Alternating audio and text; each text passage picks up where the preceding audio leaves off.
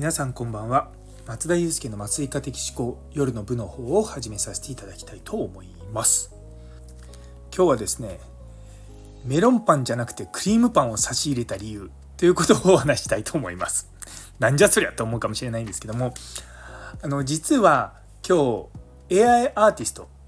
の久保田望さんという方がやっている個展に行ったんですね。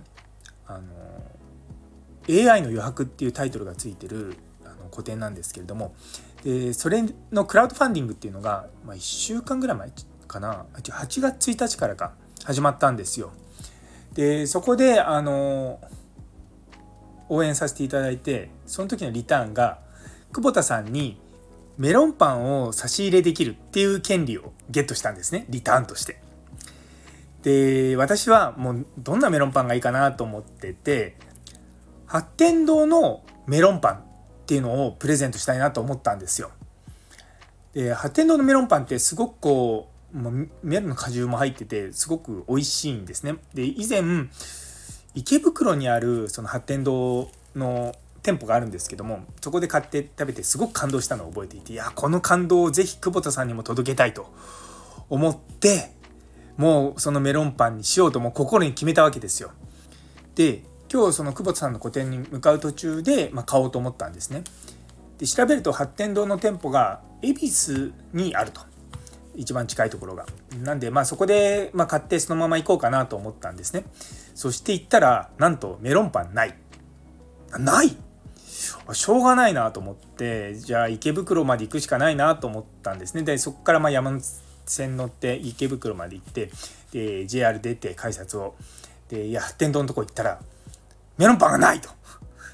おいおいおいどうしたんだどうしたんだよ僕のメロンパンと思って店員さんに聞いたら「いやあれもう通販でしかやってないんです」って言われて「何?」と思ってもう自分の中の頭ではもうメロンパンメロンパン発展堂のメロンパンって思ってたんでちょっと悩んで他のメロンパンでもいいかなと思ったんですがとりあえずとりあえず発展堂のあのクリームパンを買って行ったんですね。でもやっぱメロンパンだからなと思ってその後あの池袋の東部の1階のところをずっと練り歩いてメロンパンないかなメロンパンないかなってずっと探してたんですけどもいやいいメロンパンがなくてですね そうなので 結局そのクリームパンを差し入れしたというのが、まあ、裏話です。ででそうそうそうでそれを持ってとことこと久保田さんの個展のとこ行ってたらああの個展があるなと、まあ、ここかと思って入ろうと思ったら久保田さんに「おお!」って言って声かけられて「あどうもどうも」って言って実はメロンパンを差し入れすると言ってクリームパン差し入れに来ましたとか言ったらそうそうそう笑ってくださったんですけども、まあ、あのすごい楽しんでいただきました。で実はその後あの別のあの仲間がシャキメンっていうこう仲間がいるんですけどもあのよしみんさんっていうのがねあのスタイフもされている方なんですけどもその彼女が雪見大福を久保田さんに差し入れする件っていうのをゲットしてたんででわざわざその久保田さんに「いやいつ差し入れすればいいですか?」っていうのをまでこう細かく連絡してですねなんかあのトークショーが1時からだからその15分前ぐらいの12時45分ぐらい持ってきてくれると助かるなみたいな話をして「あ分かりましたじゃあもうそれの時間に必ず雪見大福持ってきますから」みたいな話をしてたんですよ。でで、まあ、12時半ぐらいに彼女があの、まあ、個展であのあったんですけれども「じゃあ私今からちょっとあの雪見大福買ってくるから」って言って「あ行ってらっしゃい」って言ってでしばらくしてトコトコトコってこう戻ってきたらしょぼんとした顔して「どうしたの?」って言ったら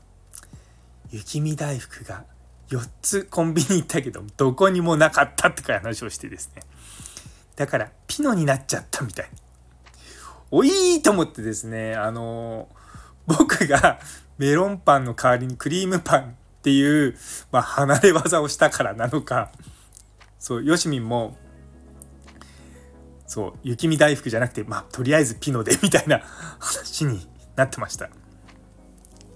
いやまあでもその後ね久保田さんのトークショーしながら、まあそ、そそのこともですねネタにしていただいたりとか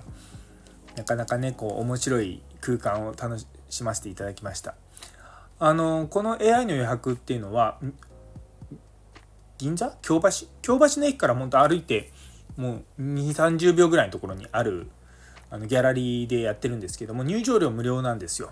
で10月の1日まで月曜日以外毎日やってます。なんか1回なんか9月の18日ぐらいの月曜日はあの休日だからそこはオープンにして翌日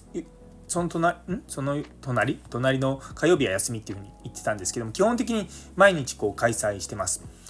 でおもしほとんどあのこの体験型のアートなんですね。で一つはあのチャット GPT に自分の言葉を読み込ませるとそれを喜怒哀楽に分解してでそれに呼応してその自分の周りを舞ってる4つのですねこう布があるんですけどそれがこうふわってこう持ち上がるんですよ。でこう吹き上げる風が強くなったりとかしてそれであと彩りが出たりとかしてっていうのがこう体験できるっていうのが一つともう一つはあの自分のノウハウをですね取ってでそれをこう投影してアートにするっていうのがあるんですね。でその2つが組み合わさってやってるのであのただ単にこう見るってだけじゃなくてあの自分で体験できるっていうのがすごく面白いと思うんですよね。なんで是非あのよろしかったらあの足を運んでみてください。あのリンクとか貼っておきますので是非よろしくお願いいたします。というところで、えー、最後まで聞いてくださってありがとうございます。